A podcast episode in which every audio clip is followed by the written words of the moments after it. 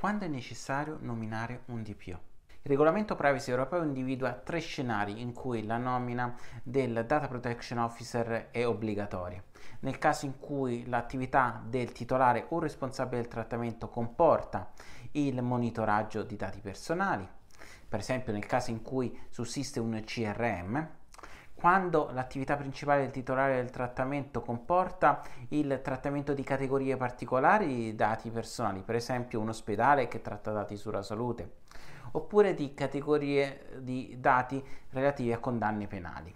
Terza categoria, il soggetto si tratta, eh, che si tratta è un'autorità pubblica. Nell'ambito di queste definizioni non ci sono criteri specifici, ma il gruppo di lavoro dell'articolo 29 ha fornito delle linee guida. Primo luogo, cos'è un trattamento su larga scala? Non viene fornito un numero specifico di dati che qualificano un trattamento larga, su larga scala, ma bisogna tener conto certamente della quantità, della durata, dell'estensione territoriale, di tutti i fattori per portare avanti una valutazione complessiva. Secondo luogo, cosa vuol dire monitoraggio? I garanti europei fanno riferimento a un'attività continuativa, tipico esempio, come ho detto prima, il trattamento svolto da un CRM. Una volta raggiunta la conclusione circa l'obbligo o meno di nomina di un DPO, bisogna valutare come darne conto nell'ambito delle procedure interne.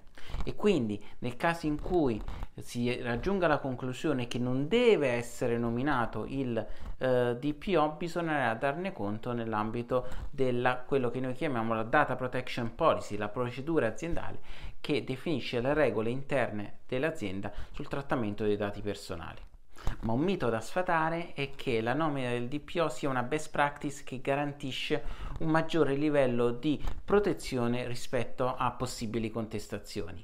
Quello che noi raccomandiamo ai nostri clienti negli scenari in cui raggiungiamo la conclusione che la nomina del DPO non è obbligatoria è di nominare un soggetto che noi denominiamo privacy expert, privacy officer, che avrà funzioni simili all'interno dell'azienda, ma non sarà legato agli obblighi in termini di indipendenza, di attività e quindi anche dei possibili sanzioni nel caso in cui non sia identificato uh, correttamente che sono previste dal GDPR.